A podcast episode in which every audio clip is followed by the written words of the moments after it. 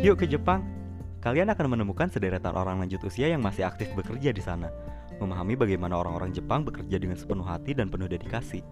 Itu sih yang aku rasain pas pertama kali datang ke Jepang. Gimana enggak? Baru aja turun dari eskalator bandara, aku langsung disambut bapak-bapak lanjut usia yang masih aktif bekerja sebagai cleaning service.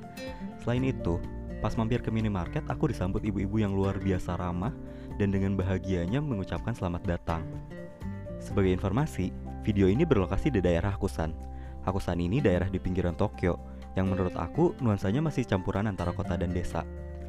Ada juga kuil Hakusan yang bisa ditempuh dengan jalan kaki aja 10 menit dari tempat penginapan aku. Nah, buat teman-teman yang pengen juga ngerasain keseruan sisi lain Jepang, boleh banget nih follow dan ikutin kompetisi di Jinto ID. Semoga beruntung!